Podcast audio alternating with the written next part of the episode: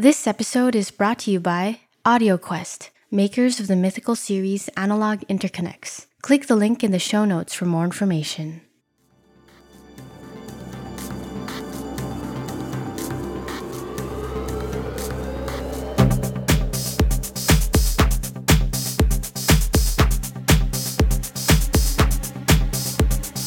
Welcome back, everybody, to another episode of the Darko Audio Podcast. This time, I think, is going to be a little bit different because Michael Lavorgna joins us once again. Welcome, Michael. Good to be here. And we're both we, we were both just discussing before we started recording how unprepared we are for this podcast right which might mark us uh, you know among some listeners as being unprofessional but I'm happy to open up this conversation, Michael, to kind of whichever topics take our fancy. We do have a rough plan, actually. It's not fair to say we're not completely prepared because we do have a Google Doc with stuff that we uh, we might talk about. But I mean, an outline, yeah, an outline. But I guess you know my feeling a little bit sort of all over the place today reflects the state of my lounge room in which I'm sitting mm. my girlfriend was over yesterday and she was it was a beautiful day beautiful sunny day very unusual for this time of year. And she's like your windows are disgusting. Right? I'm like yeah they are. I haven't cleaned them in two years. Pretty bad. So she sort of shamed me into doing them. So I kind of got the bucket out and got the window wiper thing out, and oh. you know, with a rubber blade and everything. Yeah and gave it my best shot. And she's like, no, they're still disgusting. so she shamed me a second time by uh, getting the Windex out of my bathroom and started helping me out with it. And we redid it. And so I was doing the Windex on the inside. And to do the inside, I had to move a load of speakers that were in front of the window and a, a hi fi rack and a bunch of other stuff, which then exposed me to the sort of ecosystem that lives behind my radiator. so, so I was like, oh god, I've got to do that now. So I've been cleaning that up today. So I had to pull everything out. I pulled everything out sort of behind the speakers as well because I'm going to clean all that because I found a moth there this morning. So I was like, oh, I've got to do this as well. So it's just honestly, this place right now is like a yeah, it's like a bomb site. It's just disgusting really. It's terrible. I mean it's not dirty hmm. or anything because i'm cleaning it now that's the whole point but it's just there's just shit everywhere. So that sort of dovetails nicely into you know my feeling a little bit sort of discombobulated not very well well sorted for this episode. But we are going to pick one news item from the last what is it two months since we've spoken? Or something like that gosh I don't, you know, that's, yeah, I don't know. That's a thing these days. Time is really escapes me. I, have mm. completely lost track. I was never very good at keeping track of time, but it's gotten even hairier these days. Right. Okay. So we, I think I said we'd pick one news item from the last couple of months that we want to talk about here. Do you want to go first? Sure. Yeah, I'm picking a, a, a fairly recent news item from last week, uh, and that is Denafrips came out with a 12th anniversary edition of their Terminator 2 and Terminator Plus DACs. Mm-hmm. I'm not. It's unusual to me celebrating a 12th anniversary, yes, but well, I mean, my website's 12 years old this month. Actually, this month. happy anniversary. Right, I, I might produce a 12th anniversary post. I don't know, but it's just a. It, you're right. It's a. It's a weird anniversary to kind of mark, but you know, if you're in business, if you're selling products to the public, then why not? Well, like, you know, more yeah. power to you if you can do it. So what? What's so what's special about these two DACs Yeah, so essentially, yeah, what they've done, I guess the main things are they've upgraded uh, the transformers, uh, and they have two big honking transformers in these DACs. Uh, mm. You hmm. can see them on the on the uh, website. They have pictures, but the new transformers, let's just say they're upgraded and they're and they're better. I don't want to get into details because that would suggest it would mean something, mm. you know, high mm. purity, blah, blah, blah, blah, blah. Uh, mm. But nonetheless, um, they've optimized some critical circuitry. Okay. And they've, uh, they've, yeah, they've removed some uh, circuitry from the I squared S and SP SPDIF inputs. Did you try and re- um, remove your microphone as you said that? no, sorry, man. It, you know what it is? I have all these wires and uh, my head because you know me. I, when I talk, I move all over the place, especially with my hands. Right. And I just whacked the uh, headphone wire into the microphone. so. Okay, just just so we're clear, because listeners will be like, "What was that?" So I was trying to strangle my microphone. Okay, yeah. sorry to kick you. Well, you kicked yourself, of course, there with the uh, the Denafrips upgrades, but. Yeah, no, and so uh, there are other some in, other some internal upgrades. I believe they've done a little more work uh, to physically isolate um, the different parts of the DAC inside. Um, and the only outward change is really the 12th. It just says 12th on the uh, front, uh, front on, on, the front panel. panel. Right. Yeah, so what's the pricing on these? Is it two, it is two DACs or is it one DAC? It's two DACs. So yeah, the Terminator 2 is four uh, and these prices, yeah, and this is just straight off their website 4,632 for the Terminator 2 12th mm-hmm. anniversary and 7,141 for the Terminator Plus.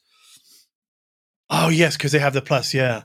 I mean, the interesting thing about, well, not just the Terminator, but I guess most Denafrips DACs is I have yet to see a video or a written piece about them where somebody's written, "Oh, I just couldn't get along with those DACs. You know, they yeah. were just too much this or too much that."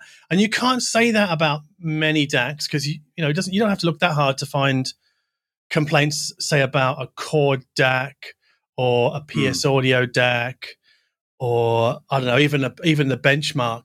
Uh, what's is it? Is it a DAC or a DAC Pre that that thing that they make that's um that measures incredibly well yeah, well, there's, yeah.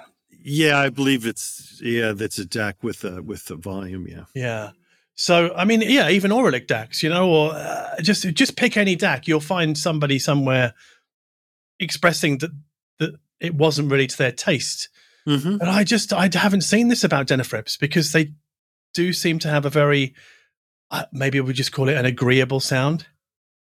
Yeah, I find that to be the case, and all I, I think also, you know, their least expensive DAC, um, the Aries mm-hmm. 2 mm-hmm. uh, comes in under eight hundred dollars.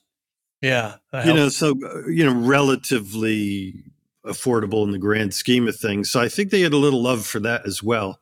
You know, they offer and the Terminator. Uh, Plus is their top of the line at seven grand. So, and they've got a whole bunch of DACs in between those two price points. So it's, mm. you hmm. know, it's an extensive, relatively extensive line um, in a broad, with a broad price range.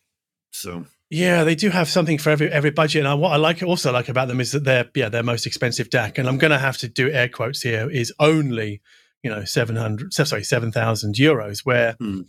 whereby many other hi-fi companies, this might be a cliche to say this, but you know their DAC starts at much higher than seven grand. So I think that's the other reason Denafrips have been successful is they kind of give a taste of the uber high end, but mm-hmm. I'd say it. Let's just call them high end pricing. It's definitely not entry level with the Terminator. Even if I try and talk about the Aries 2, the $800 one, mm-hmm. as entry level on YouTube, I do get some pushback. Sure. And I, I kind of understand why. I mean, uh, but I guess everybody has their own sort of take on entry level. I tend to think, for me, entry level is like less than a grand. Hmm. That's roughly where I kind of draw the line. But I know some people might go, well, it's less than 500 bucks for me. But there ain't no rule book that says one of us is right or wrong, you know? So it's just, you kind of have to follow the people that speak to you, I guess. Yeah, I may, maybe some people take issue with the even just the term entry, uh, suggesting, you know, it's like, oh, imagine somebody said, "Oh, that's a nice entry system you've got there." it's like, huh? yeah, uh, there is that. I mean, this this comes back to snobbery and inverted snobbery. I, mm. I don't I don't want to go there. I made a video about that recently. I thought I tackled it pretty well. So I'm I'm I'm I'm definitely not going to risk undoing all that good work in this podcast. so let's move on. Yes. Um, a news item that really struck me, and this is a really odd one. And this is entry level because this product, I think, well, it's now on sale. It sells for just over a hundred bucks, and you buy it from IKEA, and it has been developed in collaboration with the sort of EDM supergroup the Swedish House Mafia, who are very much not my taste in electronic music, hmm. but they've kind of developed this range of furniture that I guess speaks to them being sort of music, music producers or DJs or whatever. And the range is called, and I'm, I'm going to butcher this, but I'm going to give it a good go. But the thing is, it's got an umlaut in it, so I don't know whether Hmm. in in in Sweden, I don't know how you pronounce the umlaut, but it's to me, it's if I was pronouncing it as a German word, it would be like Obergrenzad, Obergrenzad. So this Obergrenzad relates to a range of products. I'm honing in on one here, which is basically, well, it kind of looks like a Kallax unit, which, as we know, is probably the world's most popular vinyl storage furniture. So Yeah. it's you know the, the the squares you get in a sort of well, I guess you call it a, a shelving system. I don't know. Like in German, it's called a regal. That's the German word for shelving. But you know, you get one by one, two by two, two by four, and this thing is a two by four, kind of. So Hmm. if you imagine a two by four and it's laying on its long side, and then the great thing about this is there's another sort of maybe I don't know. Oh, I'm going to guess here, maybe like a 15, 20 centimeter lift that that's then split into two. And into those two new slots at the top, you could fit a full size hi-fi component, a full you know full width hi-fi component, Yeah. which I believe comes in at, and I've I, I did write it down once, but I haven't. Uh, no, don't have it in front of me. But it's some, what is it like forty three centimeters, something like that, forty four centimeters.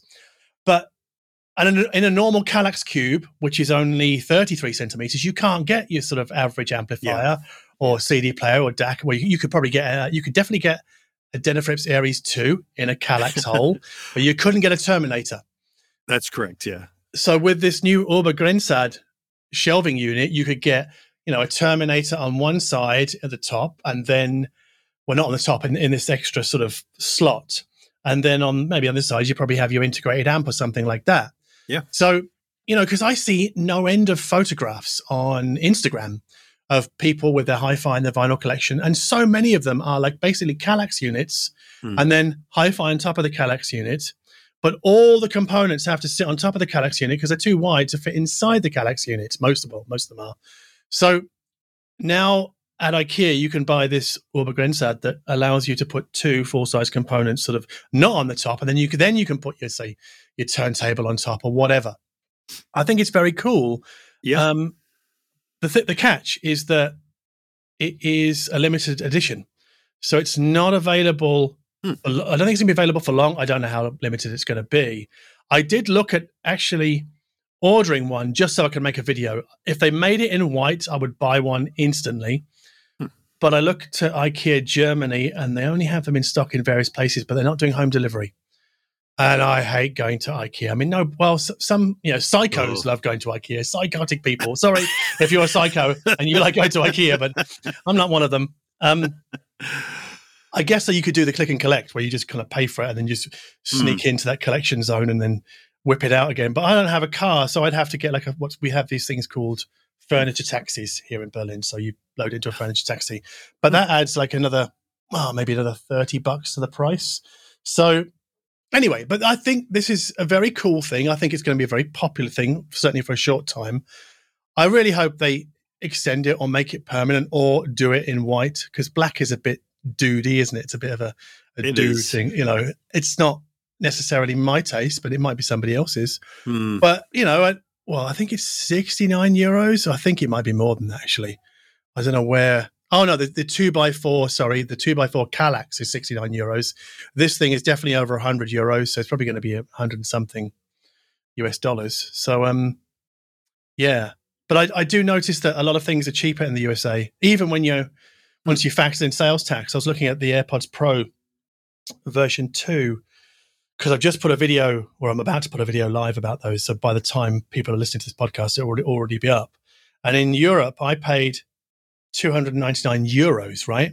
Now I just looked at the US price; it's 249 US dollars, Huh. which is it, which is about yeah 230 euros.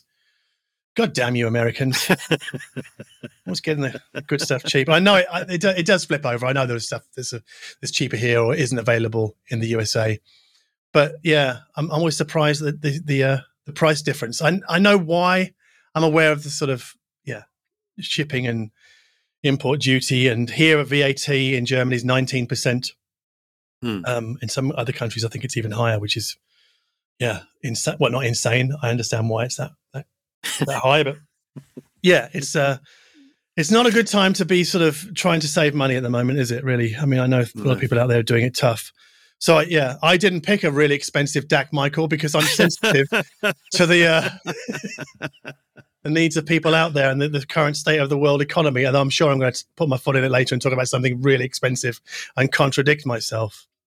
Yeah, well, I did just fill my car up with gas yesterday, so I'm I'm reminded on a very regular basis uh, the Right. cost of things. Yeah, but you don't even know about the cost of gas in the USA because whatever, oh, whatever you don't know.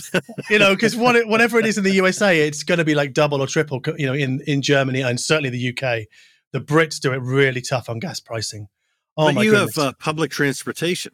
that's true. Actually, yeah, we don't, we don't need cars. We have, we have personal chauffeurs. Every one of us has a Yeah. personal chauffeur. Yeah. That's true. Yes, yeah, Hmm. yeah. And talking of um being sensitive to Hmm. uh, to uh, well, I guess affordable gear. Do you want to tell us about the the mega expensive hi hi-fi system that you had recently? Oh, sure. Just set me up. yeah. Well, no, actually, it, I'm, I know I'm I'm being a little bit jokey and flippant about it, but I think it is really interesting because we haven't spoken since you had, Gosh. that thing kind of came in and then it went right. Could you talk us what, through what it what it was or is? Yeah, certainly. Yeah, so this was uh, unusual for a number of reasons. Um, I guess the first reason, uh, an entire system was delivered Mm-hmm. uh, to the barn, and that system was comprised of the Credo. That's C R E D O, Credo of Switzerland. Mm. They're Cinema LTM speakers, and so right off the bat, if you uh, you know go, do a Google image search on those speakers, you'll see they're uh, roughly, I'll say seven foot tall, and the, the front is a, is a line array with the All right. mids and tweeters. So it's a lot of a lot of very tiny drivers, and then behind that front panel are two um, bass cabinets. Mm-hmm. Um, all of it, the speakers uh, designed so that it's it's not a bear to deliver and install. So it does come in three pieces: that front panel that is the line array, and then the two base cabinets all go together fa- fairly quickly. Mm. Um, I didn't do the work, thankfully. Uh, Ah, of, but you- of so you because you have a loading dock for your barn, don't you? Well, I have a so in a way, yeah. The barn is at ground level, but yeah, there's an oversized garage door Mm. that I open for these kind of deliveries, and um, uh, John McGurk, who is the U.S. distributor for uh, Credo, uh, was he came along with Michael Kraske of of Credo. Michael Mm. designed these speakers. Uh, they did the delivery and setup, but John was able to back the trailer up so that the uh, essentially the um, lift gate dropped right onto the concrete slab floor. Mhm. And uh, so they rolled this stuff out literally onto the floor of the barn. So it sure makes that kind of thing um, easy. And I have Mm. to say, it is one reason why this happens. I have a space that can accommodate, you know, seven foot tall speakers um, without issue. So. Did they make you feel smaller? Sorry, I couldn't resist. Did you, You know, cower in front of them? I gave them a negative review because they made me feel short. Yeah. Right. Yeah, Yeah. it's understandable, really. Yeah, it's a short man's complex. I said, "Why are you staring at me? Why are you staring down at me this whole Right. time?" Um, and so the rest of the system was all EMM Labs. hmm Um, EMM Labs. I'll look at the models just so I I don't butcher them. Um, it'll take just a 2nd Mhm. Speaking of being unprepared, Well, no, because I, I realize that, I mean, hi fi companies don't really have a reputation for naming their products in a catchy way. Yeah. So that yes. So that the the system, uh, the rest of the system was was the EMM Labs MTRX2 mono amplifiers, hmm and they put out about a kilowatt of power each. Hmm. The EMM Labs pre-reference preamplifier, the uh, EMM Labs DAC2 reference DA converter, and the uh, EMM Labs NS1 streamer. And cables were from van den Hul. Okay. So just uh, gear wise, speakers and EMM Labs electronics uh, came in at about three hundred forty five thousand dollars. Yeah, that's mega money, isn't it? I mean, that's Yeah, to me that's what we we we do see a lot of that stuff in Munich. That kind of price point, right? A Mm. lot of it uh, the- in the upstairs rooms. I mean, I don't. I'm not really exposed to it, which is why I'm interested in what you thought because, you know, like I don't. Yeah, I don't really know anybody that even gets to sit in front of that kind of hardware on a you know on a consistent, not on a regular basis, but say for a number of weeks as you did. yeah. I had that system here for three weeks, just a hair over three weeks. Um, and of course, I listened to it every day. I wasn't going to. I certainly wasn't moving it. Yeah, sure. You know, every piece, with the exception of really the streamer, has some serious weight to it. Those monoblocks are a couple hundred pounds a piece. Hmm. Um, Well, I guess if people want to know what you thought of it, they can probably read about it on your website. But Yeah, I did write a I did write a review of the system. That was part of it, and also of interest, perhaps for some readers, is part of the setup process for the Credo uh, Cinema LTM speakers, and any uh, buyer would get this same setup hmm, either through a dealer or actually from uh, direct from Credo. Um, they they use measurements as part of the setup in room setup process. mhm. So attached to my review is a report uh, by Michael Kresge of his in room measurements. Hmm. Uh, so people can see what this place looks like uh, in terms of measured response. Hmm. Yeah, I Um, know you you were pretty happy with that, weren't you? Yeah, I I was because it's an you know it's an independent third party uh, person who's published was you know allowed me to publish yes his measurements of my room. Hmm. Um, of course, you know I've lived in this space for se- seven some odd years, Mhm. so I know what it sounds like. Um, but there are any number of people out there on the internet who think they know what my room sounds like better than I do based on even a photograph. Yeah, that is the internet disease, isn't it? It's this thinking you know better than the person telling you what's going on, or they're yeah, not the person they're- who's actually living in this Yeah. space and hearing it. So yeah, this can quiet that. Well, it never will. Um, but I can certainly point people to it if they if they really want to, you know, push the issue. Well, I guess yeah, because yeah, the in-room yeah. response, uh, as is, um, essentially was there was nothing that needed to be corrected. Mhm. So Yeah. I mean, I guess the advantage you have in having a large space is you won't have the low frequency problems that I have listening in a small space because all small rooms have bass problems. And yeah, I think it's well established that I've got a 35 hertz m- mode in here. Um, and I just kind of have to live with that. I'm, I'm actually very happy it's a 35 and not over 40 hmm, because it's in the therefore it's in the bottom octave 20 to 40 hertz and you know it obviously if we get some sub bass it can you can i can hear it sometimes i guess if i've got a speaker that will go that low hmm. or if i've got a subwoofer in play but the great thing about well certainly some subwoofers is they have parametric eqs built in so you can kind of dial the Yeah. dial the mode out a little bit. I mean you, you'll never cure it entirely and i certainly don't want to load this room with bass traps. I've, I've done this to death already. And that's I'm, I'm a little bit envious of your barn space because having a big room like that would you know would eliminate bass problems. I mean maybe it would i don't know i don't want to kind of cast aspersions about your space and maybe it would, well maybe it would introduce a higher reverb time. I don't know I, I well, don't it does. Yeah, Yeah. that is the.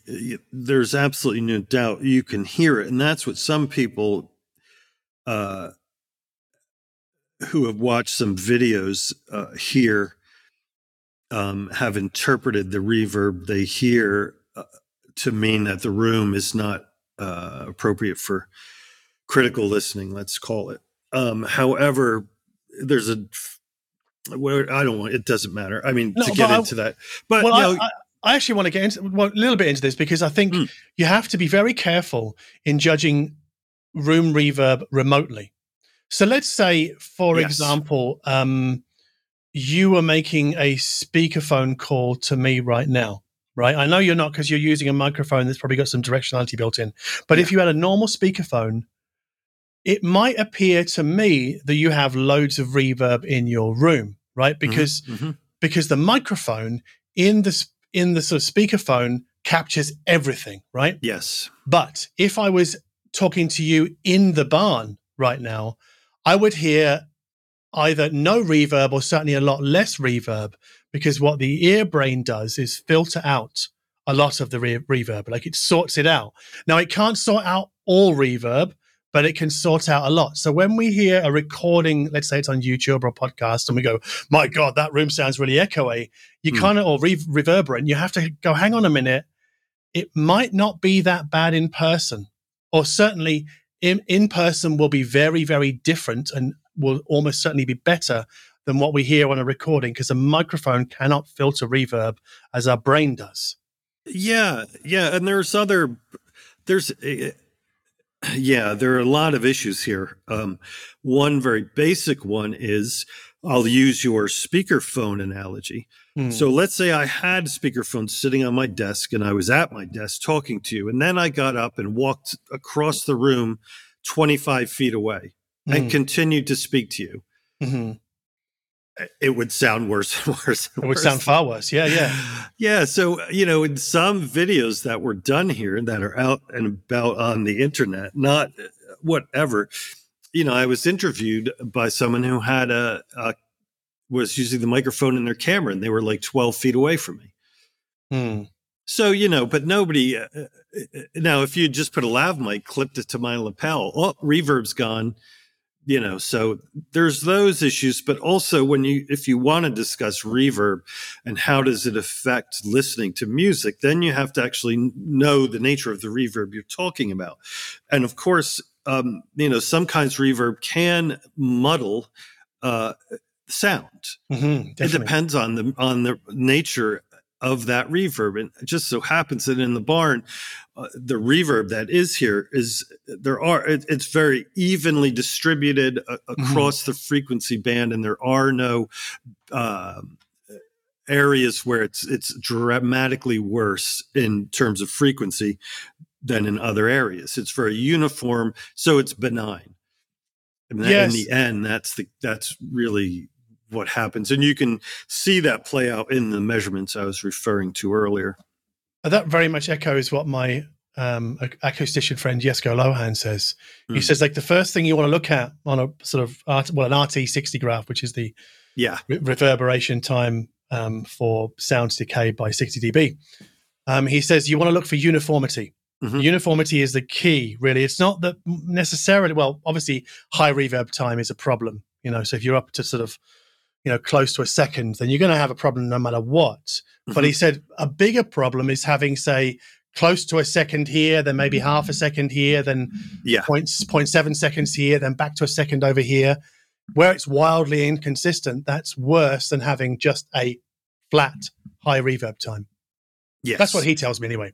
Yeah, well, also if you look at, you know, if you look do if you do any any amount of research into designing spaces for music replay, Hmm. whether that be a, a you know a small club or a large stadium or uh, you know a, a performance hall, um, there's different schools of thought about how much reverb you want in each of those environments. It's Mhm. not a one size fits all kind of thing, which is, you know, it, which uh, I guess, unfortunately, with on the internet, people have a tendency to want to boil everything down to a right way and a wrong way Hmm. um, especially in hi-fi. Um, and the idea, the notion that yes, there's a there's a correct amount of reverb and an incorrect amount of reverb for any given situation um, that's uniform is just not the case. So you, yeah, you can see if you look, you know, some people believe that in a larger halls meant for acoustic music, uh, classical music, there should be X amount of reverb, more, and blah blah blah blah blah. Also, frequency response. You know, I whatever. I mean, I tend to like a little hump here and there. I'm going to quote you on that. yes, feel free. I left it there just yeah. yes, just- you, yeah. Michael Lavorgna likes a hump here and there. Um, all right, let's. co- Should we? Hmm. We've done that. Let's move on.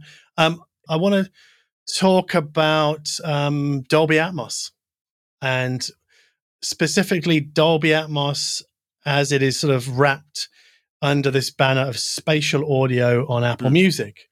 Now, I had a, a bit of a shitty time with Dolby Atmos using the Sonos Arc soundbar Hmm. because of, it, it skips the beginning of tracks. It takes a while for the, I probably mentioned this before, it takes a while for the decoder to warm up. So if you're skipping tracks, it just kind of, you can hear the track ramp up. You miss the kind of first impact. Hmm. Also, it's not gapless. But I've been playing a lot recently with uh, Bluetooth noise cancelling headphones and Apple Bluetooth noise cancelling headphones, and they are sort of Dolby Atmos spatial audio compliant out of the box. You just have to Hmm. click play in Apple Music, and you know through those it sounds well. It can sound it can vary from great to like just a bit ho hum. Sometimes the stereo mixes are better. Hmm. I mean, I guess it depends on how it's done, really, whether they've gone back to the the master tapes and remixed it or not. Hmm. But my general complaint about Dolby Atmos, or not complaint, it's I can't get enthusiastic about it yet because there's not enough of it. And it's the same logic that I apply to high res audio. I mean, I know there's more and more coming out every day, but it's still a very narrow slice of all music available. And Atmos content is even scarcer than high res. But I want to enthuse about the Talking Heads catalog, which has just been released on Apple Music in Dolby Atmos, because it sounds, and I'm going to swear here, it sounds fucking incredible. Hmm. Like Hmm. incredible.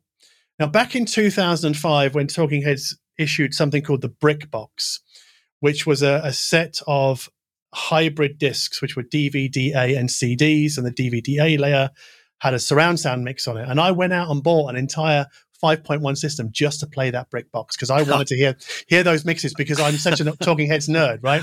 Yeah. And I wanted to, and I, I loved it, but I just hated that 5.1 system. I hated the wires across the floor. Mm. I hated integrating a subwoofer because I didn't know very much back then. In fact, I had the store owner come and do it for me, but I don't think he was really Hmm. that in, invested in that.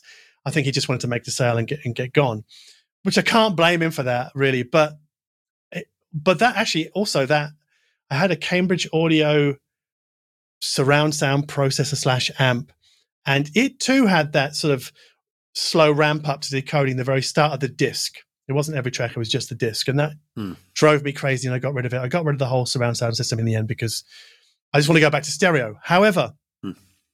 with stereo headphones, with the Apple AirPods Max and the new AirPods Pro 2, specifically the latter, which I took to Spain with me last week, and I was hammering the Talking Heads catalog.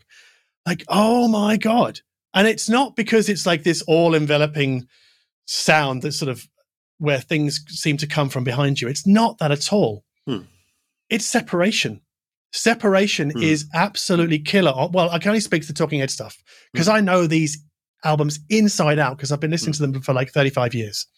And the separation, both horizontally and vertically, is just astonishing.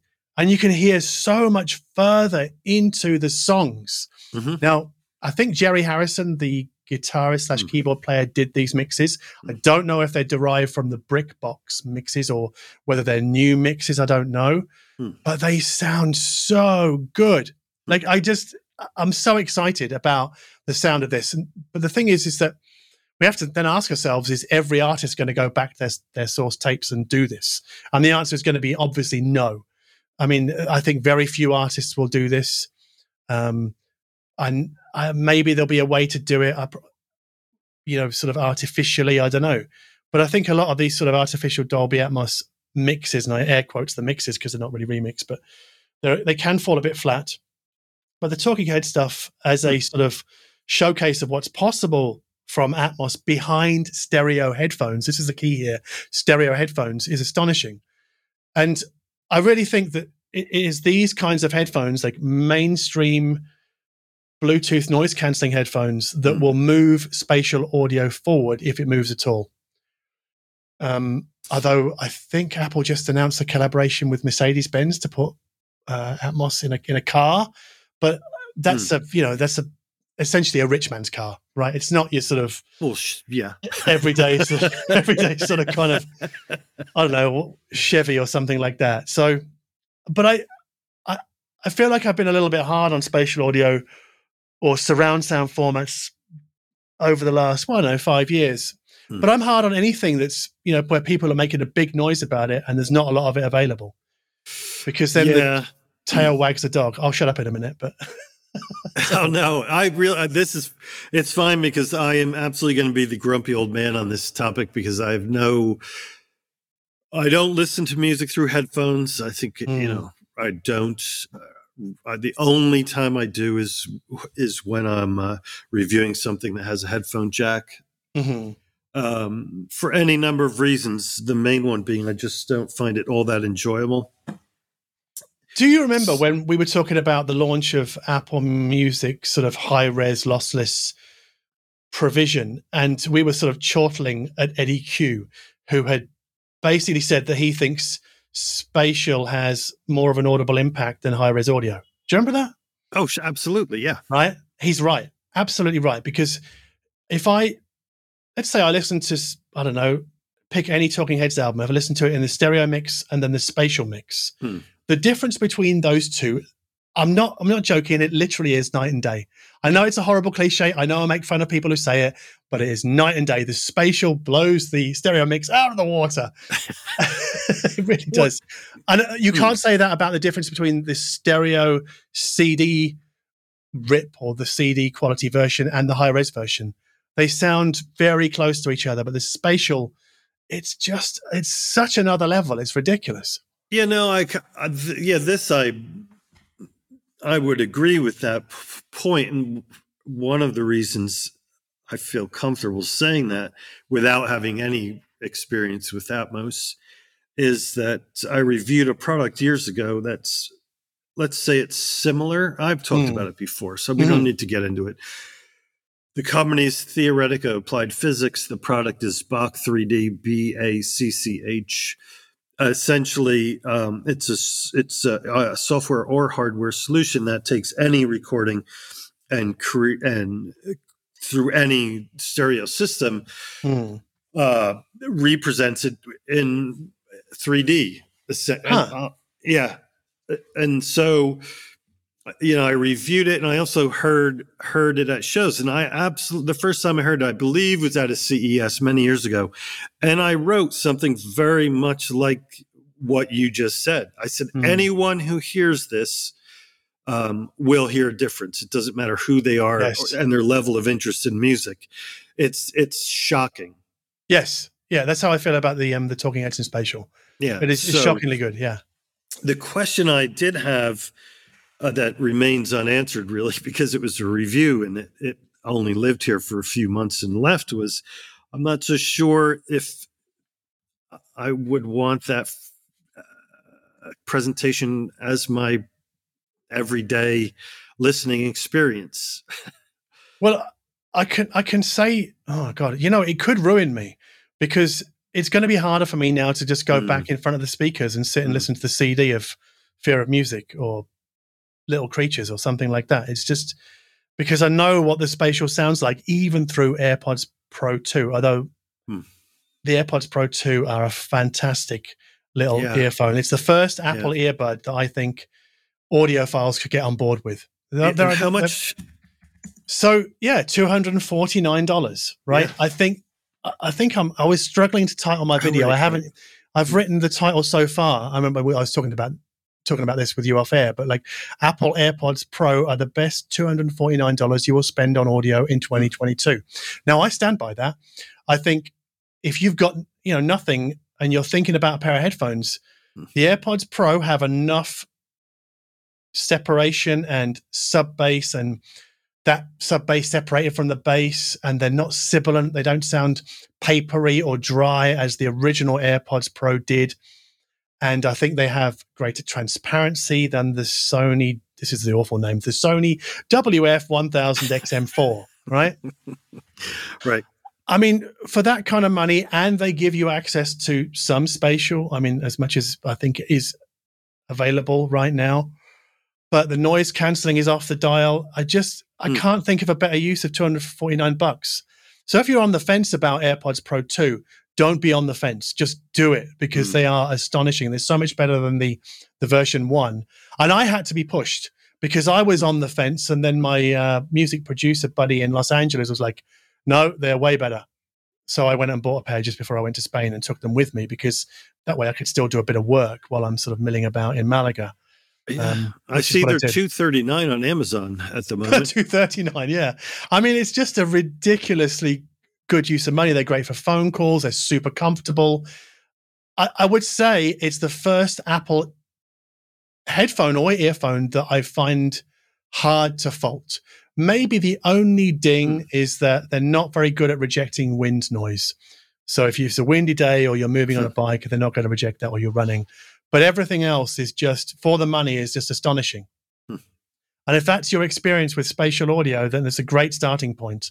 Yeah. Because I don't I don't think you could wire a room for spatial, so like with the speakers and the ceiling and everything, mm.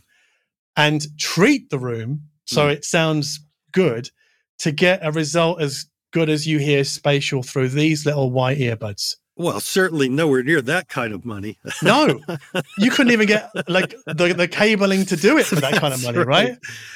It's yeah. just, yeah, I'm just, I'm super impressed with what Apple have done. I mean, they, they finally thrown money in the right direction. And what I mean by that mm. is they throw money at the drivers inside mm. the AirPods Pro 2 and the amplifiers and probably the DSP as well that optimizes mm-hmm. that whole interaction between the amp and, and the driver. So they've knocked it out of the park. Really, I mean, I thought the AirPods Max were great, but these are just for the money, just astonishing. Well, and, it's a yeah. it's a brilliant Trojan horse for Atmos. It is. Yep. It, so yeah, I mean, and just just back just to connect uh, topics here. Hmm. Um, yeah, getting uh, this. I'll just refer to as 3D audio, but right, getting yeah, 3D audio to work yeah. in room. You do. You cannot uh, the room has to be either treated or not have any real uh, issues.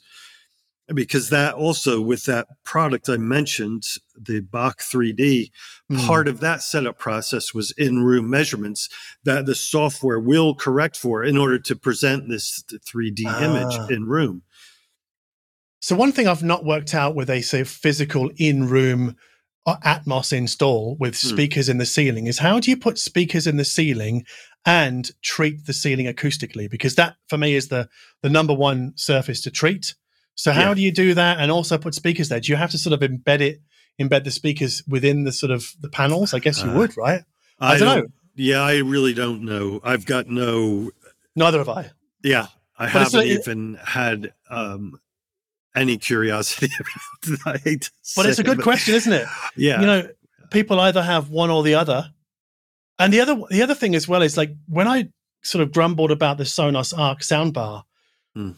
Some commenters in my YouTube comment section were like, "Well, John, of course, is not going to work in your room because you've got a treated room, and the soundbar needs to bounce sound off the walls and off the ceiling to give you that sort of oversized Atmos presentation." Mm. So I'm thinking, what? So Atmos needs an untreated room or a soundbar that gives Atmos needs an untreated room to do its thing, right? And I would uh, no, I'd much rather have the treatments and uh. stick with ah. stereo than have that kind of weird ass compromise.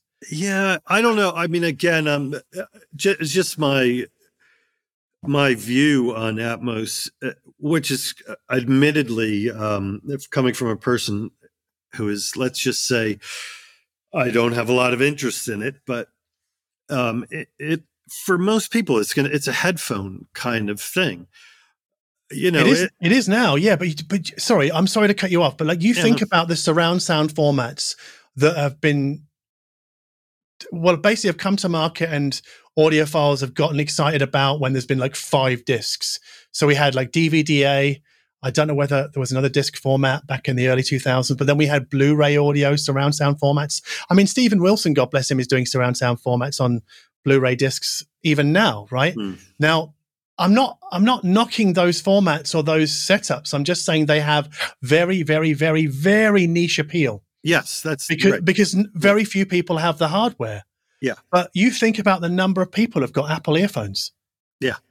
Hundreds of thousands of people, if not millions. I don't know whether it's I Mm. don't know the numbers, but you know, you've got an instant pipe for that kind of vir- it's virtualized Dolby Atmos, I would guess you'd call it. But even then, as I've said, it's not this sort of all enveloping surround field. It's just fantastic separation yeah, so every music every sort of instrument has more of space to breathe Hmm. that's, that's the best way i can explain it or certainly that's the case with the talking head stuff maybe i should stop talking about this now but well, but no, it, uh, to me, it's like like this is of interest to me. I mean, like it quite literally is. Like I could say, I could actually see myself getting these uh the AirPod Pros for the three times I leave the barn a year. it's worth it it's 80, 80 bucks a 80 bucks a trip it's well worth it And this way I could check out, you know, Atmos, and I'm sure I would enjoy it. I'm not, you know, I did, I was pretty grumpy when it first came out in a, a post or two about it just because of the press pitch. But nonetheless, I mean, I could see the appeal, Mm. you know, and I've heard something along these lines. And yeah, it is shocking if.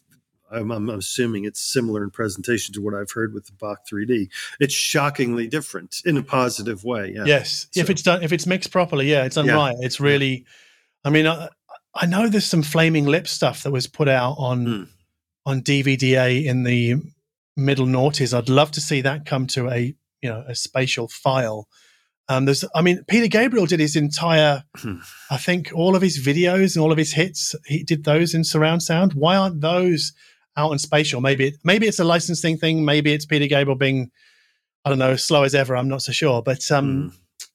yeah it's just uh it, it's interesting from a technological point of view. I think where i and i think you get a little bit grumpy i think that that is the right word is Mm. when people try and tell us this is going to be the next big thing this is going to be huge right now Mm. you can't say it's going to be huge until really it's very close to being huge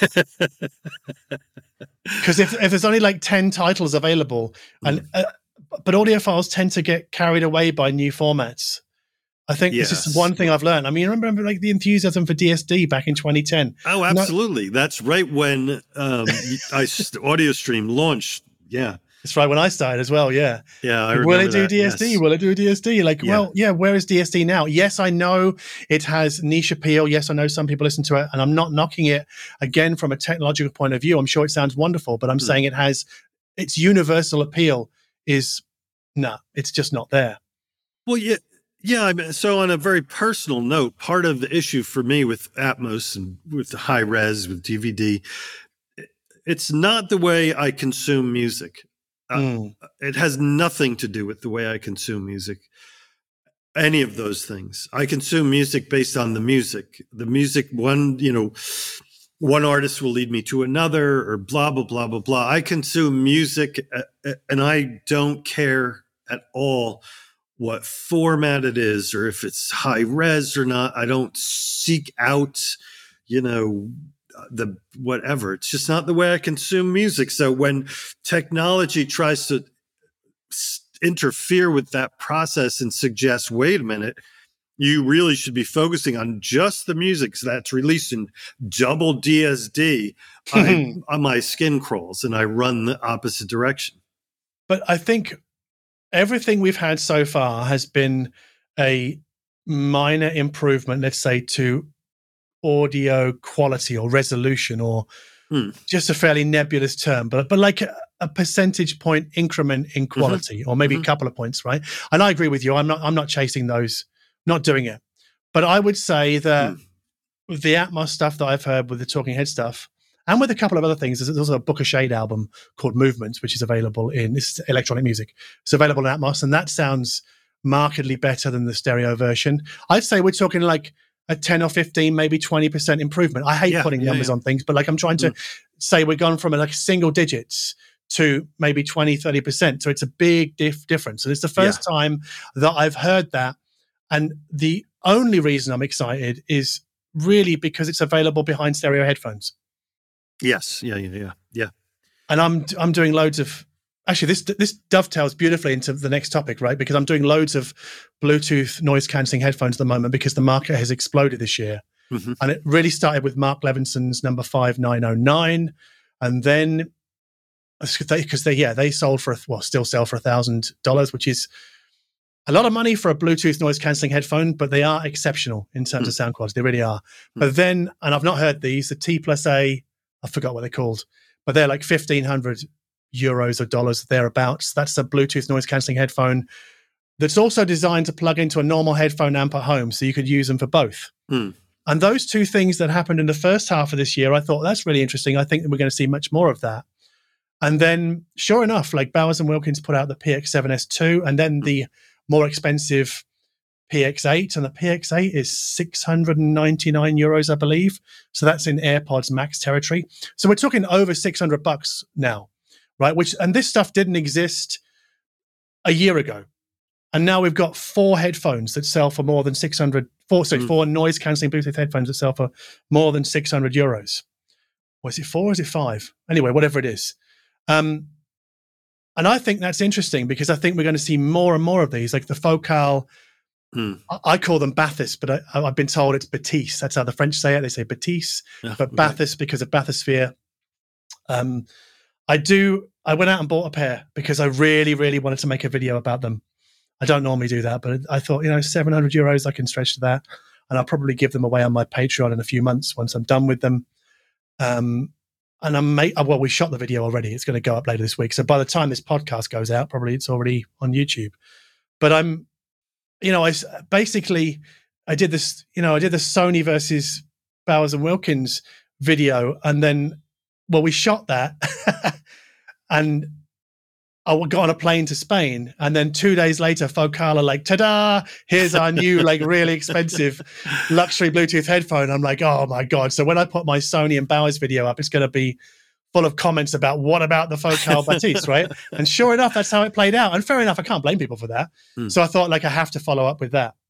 Um, I would do the Bowers and Wilkins PX8, but I don't like doing the same manufacturer so close. You know, two videos close together. Hmm. So I'm probably not going to do that one for a while. But um, I'm just on a tear. So I yeah, I've just done the AirPods Pro two. Um, there is a, an earphone which I true wireless earphone which I think is better or more transparent sounding with music than the AirPods Pro, but it's not such an all rounder as the AirPods Pro. And then doing the Focal, and then I've got to draw a line under the whole Bluetooth noise cancelling investigation that I'm on Mm. at the moment because I've got to get back to speakers and I guess more more luxury stuff because I don't want my audience to freak out thinking, oh, John's just gone fully mainstream because I really haven't. Hmm. It's just that I wanted to follow.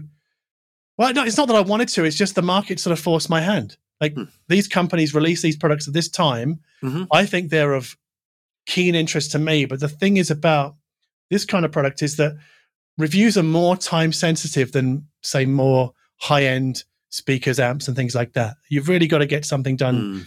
pretty quickly, which is it's not ideal, but you know it, it is possible. So th- you know, like the AirPods Pro two, I had them for two weeks before we shot a video. The same with the Focal Batiste. That's right down at my minimum level of you know exposure Yeah. to a product before I can really cement my thoughts and you know put them into a into a video script. But you know that's just that's life. You know I've got to strike a balance between being timely and being correct, or being as you know as correct as I po- yeah. yeah thorough as possibly can. Right. So Mm. you know there are certain things that happen you know in the market or with audio with hi-fi that pop up out of nowhere and i'm like right okay i gotta drop that other stuff and do this now while it's still like a i guess a hot topic if you like right um, and then come back to the stuff later which brings us to our next topic which is a little bit spicy Oh dear. Okay, I've made a video about this, so if, if people want to know um, really what the hell we're talking about, you'll need to go and look at my video that's called "What's Going On with Roon 2.0 and Arc." Hmm. Basically, the long and short of it is it's really simple, right? Is that Roon have added a new app called Roon Arc, which means which basically allows you to stream Roon out in the street, right, Mhm. away from your home. And to do that, you have to upgrade to Roon 2.0. And Roon 2.0 demands that you, well, near as damn it demands that you have a constant or active internet connection, even to play local files. So files on a hard drive that are connected to your Roon server. So not Tidal and Qobuz. You need an internet connection to play your local files, right? Now I didn't Yeah. know this Mm. until my video about Roon Arc went up because I'm not, I'm not on forums. I don't have time. I only discovered this sort of internet access issue with Roon 2.0 because one of my commenters, to, well, a couple of them m- made mention of it, and so I kind of googled it and dug into it. I was like, oh, this this seems a bit weird. So I pulled the plug out of the, I pulled my internet out of the wall and pushed play on my local library, and it played for five hours. So I'm thinking, what the hell's going on? Like it works fine for me Hmm. all these other people must be wrong, right? Because that's the reasonable Yeah. assumption. But I dig some did some more digging, and I thought, and then it turns out that some people get several hours of Roon playback with no internet. Some people get two minutes. Mhm. So I phoned Danny at Roon. He's the COO. He's the kind of the brains behind the whole thing. Like he's the tech guy, or he's in charge of all the tech. And he says, "Yeah, like we're guaranteeing zero minutes now. You might get more. You'll probably get more, but we're not guaranteeing that." Right. So the upshot is, yeah, that if if you don't have an active internet connection with Roon 2.0, you might not be able to play your local files. Yeah. And I don't know, Michael. I don't know how you feel about this, but I'm, I'm a, at least fifty percent of me is is downright irritated by this. Yeah, it's this is another one of these um, issues that I have a a personal reaction. Then, uh, if I if if you will, I have a professional reaction, Mm-hmm. And they're not the same. Mm-hmm. Uh, my personal reaction is, eh, I don't really care. If our internet connection is out uh, here, I've got other things to worry about. Sure. um, typically the only time our internet goes out is when the power is out here Mhm. um, it's due to the environment we live in and how there's just so many trees everywhere and typically when power goes out it's because someone's driven into a tree or a tree has fallen down and it takes out our power so it's beside the point Mm. whether I have internet access or not, because without power I can't do anything anyway. So on on the professional side, yeah, I do. That's a that's a feature that has can have dramatic impact on some people's use of the product Mm. you know because yeah not everyone um lives in a place uh, like this where you know i mean there it not anyone i know but i'm aware of places where you know internet connection can be spotty so if you can't play your local files when your internet goes out and your internet is kind of iffy um yeah i'd be unhappy to say Mm. the least especially if i had already invested in a lifetime Yes. you know um, Yeah. yeah not you know month to month i could bail if it really pisses me off that much but it, you know if i've invested in in the product yeah i'd be i'd i'd be unhappy I mean, I, I, I guess I like the way you said, uh, you know, you, you split it between personal and professional reactions because as professionals, we have to think about people beyond ourselves. We have to think Yeah. about other people, right? yeah You know, how would other people feel about this who don't, you know, don't have an always on internet connection or if it's spotty or or somebody who bought Roon back in 2016 wanting to play their local files and aren't really that interested in Tidal or Qobuz is just a, mm-hmm. a great way to kind of have a magazine layout laid over your local files and also really organize them so that you don't have to go in and edit all the metadata yourself. That's the other great thing about Roon. It sorts out all your files for you pretty much. Right? yeah and it also creates these connections uh Yes. uh within your library that might otherwise not even be obvious Mm. um anyway yeah so I mean, I did speak to Danny when I, when I spoke to Danny and asked him why is this happening, and he basically said we I mean, you can watch my video about this. I'm not going to Mm. rehash my video, but basically, the, the, what Danny wants to do is move a lot of the computational stuff that Roon does into the cloud because he can add more features that way. He can take it further.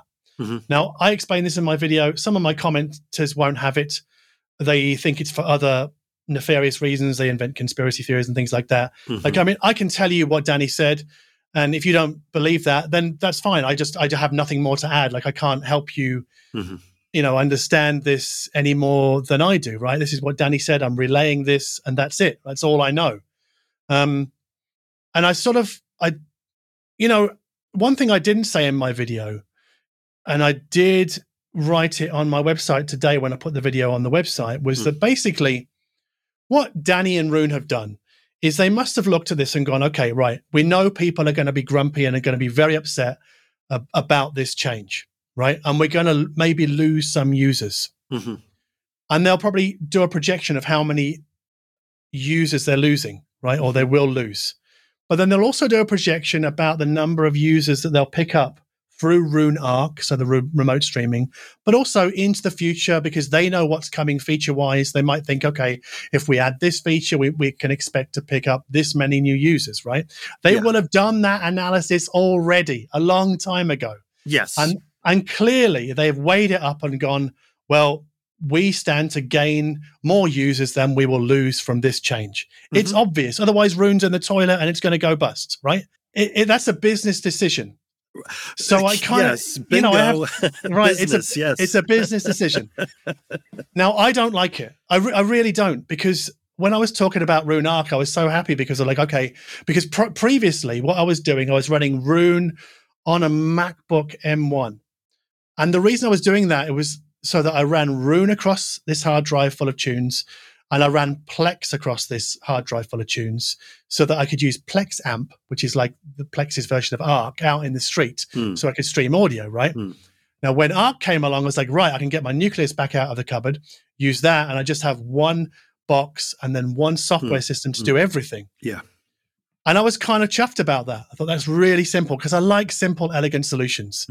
Hmm. However, this is this internet always on requirement has thrown a spanner in that plan because I'm now going to need to set up a backup system in case you know the internet goes down. Now I know people might chuckle and go, "Well, John, let, let- you know how often does your internet really go out?" And the answer is hardly ever. But it's the security blanket aspect of this that I think a lot of people really enjoy because the, it's the flip side of anxiety. It's the it's the the worry about what if what if my internet goes out? How am I going to play my my streamed audio, like all the rips I've got on my hard drive or the Bandcamp downloads or whatever? Hmm. So I really do empathize with people who are upset about this and you know have had their security blanket taken away by Roon. So I'm going to have to set up. I'm probably going to set up like a. Well, I think Plex needs an always-on internet connection. Actually, I'm, I'm sure I've read that. I'm sure that's true. But one system that doesn't is Squeezebox server. So I'm I'm probably going to set up some kind of Okay. Squeezebox system as like a, a backup, and it gives me an excuse just to revisit it and just just for fun. I realized that the chances of my internet going down for long enough that will kill my local streams is pretty slim. Mhm. But as somebody like you who's been on the Roon train since it launched, Yeah. you know, and back then it was like, oh wow, this is a great way to stream local files. Um, I think that's that's when you form your initial opinions of what something is, right? Of what the identity of a piece of software. That's where you've, you know, your relationship with it is formed, like with anything really, Mm. and that generally stays fixed, even though Roon have, I, in, to my mind, shifted their focus a little bit towards streaming. So you remember when the discover button was in the left hand menu Hmm. and then 1.8 they took it away and they put that little blue panel. Way down the, the sort of the home page now i miss that discover button in the left panel because i used i used to use that a lot because that's a Hmm. way of me rediscovering stuff that i've forgotten about in my own library Yeah. and I can see what they're doing. They're kind of going, they're trying to blur the borders even more between Tidal Qobuz and local content, and maybe there'll be some playlist sort of uh, tech or playlist integration tech that's sort of driving this. I don't know hmm. because I'm not Danny. I don't have his vision. Like I don't know what he's thinking about Roon, and I don't think anybody does apart from him and you know the people on the inside. Yes. So and that's the other thing is that we don't know. So I've seen people on my comment section today go, "Well, I think they're doing it just so they can check licenses." Well, maybe they are, maybe they're not. But they don't. You know, you don't know. And to say that you think, you know, you're definitely sure that this is the case, well, I don't know how you could know more than the person that's doing it, right? Yeah, well, yeah, this is a theme, isn't it? I just mentioned that. Yeah, people think Yes. they know what my room sent me, blah, blah. Yes. One of the reasons I stay away from forums and comments is there are any number of, of topics in life that cannot be answered in a sentence or two. right. And uh, there are, it's been my experience that many people on who spend time on forums disagree with that basic notion and feel like they can say something like, "Well, Roon's just doing this because they want a licensing," blah," and that's it. As if I, I just I can't get behind this kind of thinking. I'm Well, trying to be as polite as possible because Roon, you mentioned Mm. it. Roon is a business, right? Mm. and they make decisions in order to keep that business going. And that's not to say they're they're not concerned about their user base. And if anything I, w- I would say as someone who's been using Roon since it launched uh, they've got a very good track record of of offering solid improvements over time Right, because we've had Roon Radio was a big one, then the DSP, the convolution engine in the back end, so you could like tweak the sound to your according to your room or whatever you want to do. Um, but yeah, Roon Radio is the biggest for me. yeah for me as well yeah But but I think that's us speaking as music fans more than Roon users. I mean, in terms of music discovery. But what Well, you just but- hmm. what what you just described, like the dude saying, "I don't believe it," like I think it's because of licensing. Hmm. That's what we call a conclusory statement. So it, it's a statement with no Yes. supporting evidence, right? I mean, you could think what you like, but Mhm. without supporting evidence, well, you, you know, you don't really have much there beyond it just being an opinion, right? But I think it's opinions presented as more than that, which is, Yes. I think, what rubs a lot of us the wrong way. Mhm. And I know that you and I are in the business of giving opinions, and but I don't know. I try not to present mine necessarily as like this is the ultimate truth.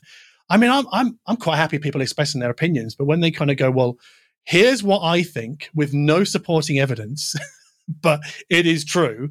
Yeah. I'm like, ah, but you've got no supporting evidence. Now, I- I realize that I'm I'm kind of I could be perceived as shooting myself in the foot here because I give opinions on sound quality all day long with no supporting evidence beyond it being a relaying of my experience. But that's what I'm doing. I'm relaying my Yeah, experience. right So, but I'm not saying this is true. This is the concrete truth. I'm just saying this is my experience, right?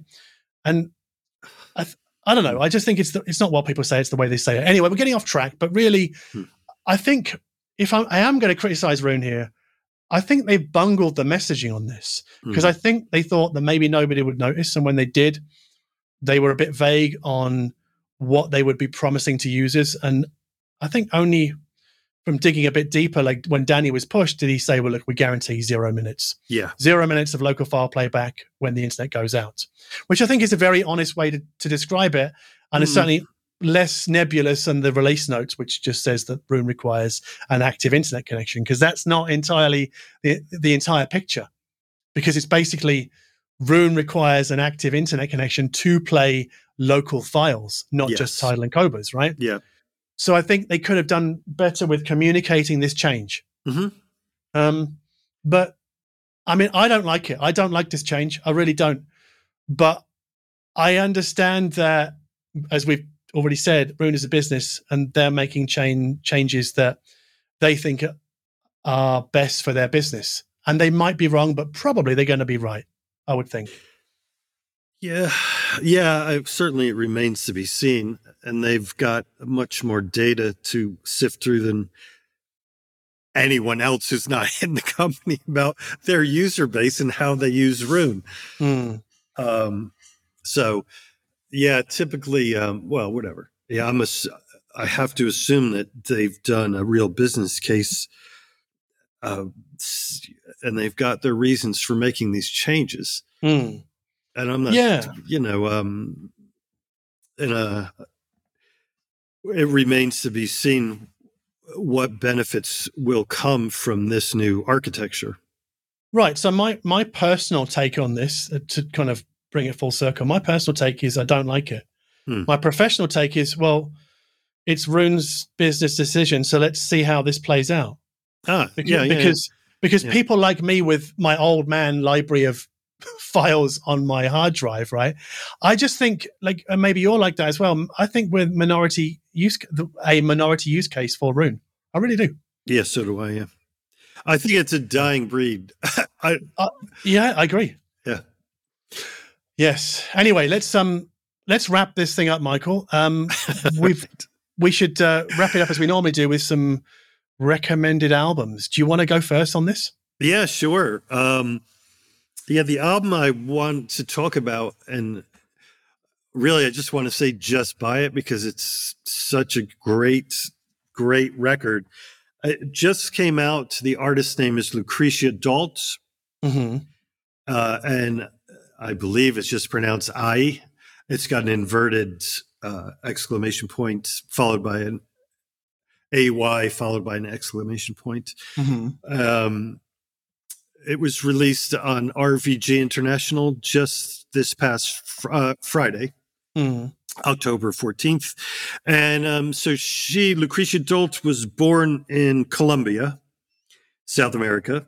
Mm-hmm. And uh, I think comfortably her previous releases, including this one, I mean, she was, she's known, I guess, more as uh, perhaps like electronic music, experimental, um, so on and so forth in those genres. Uh, clearly not anything to do with pop or you know rock or indie blah blah blah nonetheless but this record is such a huge um, step in a new direction to my mind because it really does um, have very obvious references and influences to music of South America, Mm-hmm. music styles, um, all different kinds. But it's this. I understand the first. I get the lyrics are not in English; Mm. they are in. Uh, let's just say uh, in Spanish or Yeah, Portuguese? Spanish. Yeah, I'm not sure. That's why I pause, and I don't know. I actually don't have that information in front of me. So let's just say Spanish.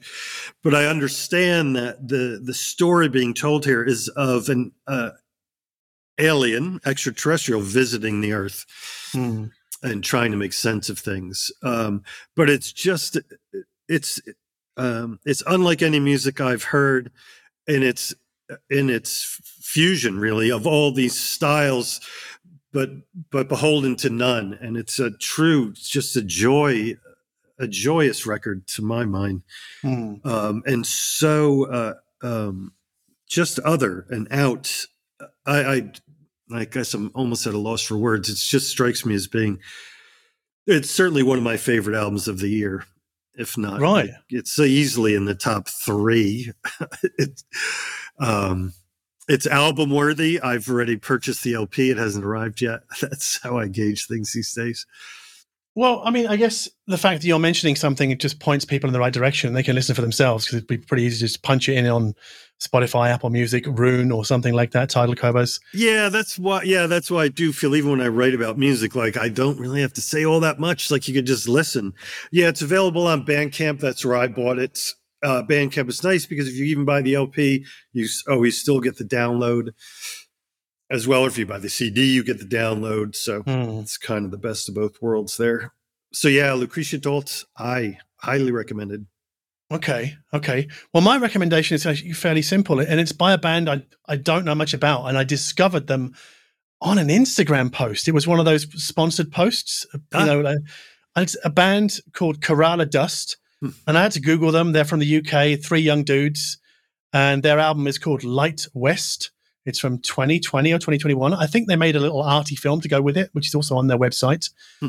And again, you know, describing this kind of music, well, it's a bit like it has sort of it, it- it's a bit deserty, but there's a there's a, a fairly Hmm. strong electronic pulse through it. So they use a drum machine and some loops, I think, and then there's a guitarist and a keyboard player, and it reminds me a little bit of Morphine without the saxophone. Hmm. So it's kind of that sort of dusty it's not like Tom Waits, but you can hear the hint of it. It's not like Nick Cave, but there's a hint of that as well. So it's fairly introspective. It's fairly, it, yeah, it's definitely moody. Um, and it, yeah, it's it caught me by surprise. I just saw it on Instagram, thought that sounds pretty good, and then punched it on on the big system and thought, ah, that's really cool. So yeah, Kerala Dust, Light West. Um, don't even know what label it's on, but it's on streaming services. You can have a listen for yourselves. Dennature Records, Paris, France. I just looked it up.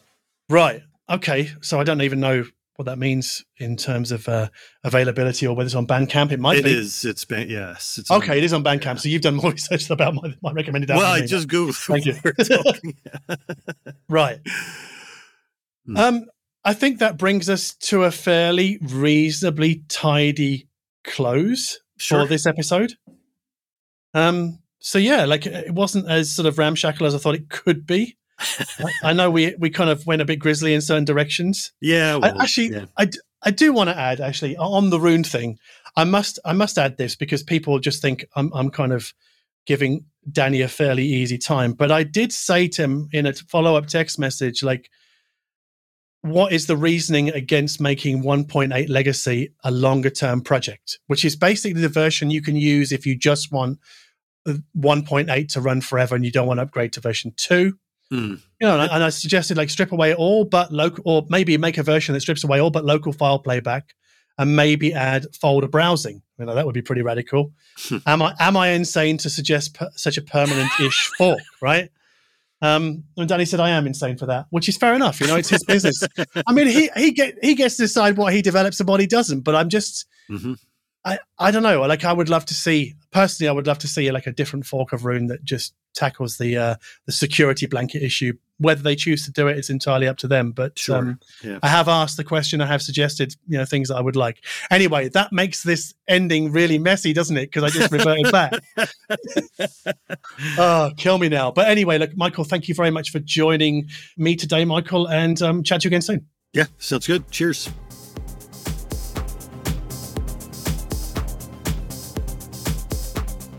You have been listening to the Darko Audio Podcast with me, John Darko, and Twittering Machines' Michael Lavorgna. This episode was produced by Nick McCorriston, and music came from Ben Pitt.